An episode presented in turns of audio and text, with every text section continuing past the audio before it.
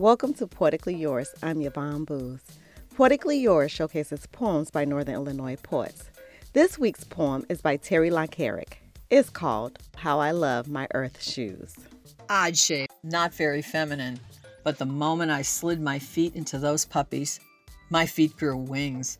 If a pair of clogs had met some lonely loafers, this would be their love child. My college earth shoes. Free, hip, oddly comforting, like a surprise date. Perhaps a little dorky, but oh so sweet when they kissed your feet. In the lift of these heavenly arches, I felt like I could fly, glide, stride. Is it possible? I grew an inch of confidence in my spiffy 70s earth shoes. I remember all of the places we roamed, the foreign film house, where I saw my first body Fellini flick, the coffee joint, where I enjoyed tense talks. Before I plunged full throttle into the minutiae of life, I had miles to travel, a satchel of dreams, and my faithful earth shoes to give me flight.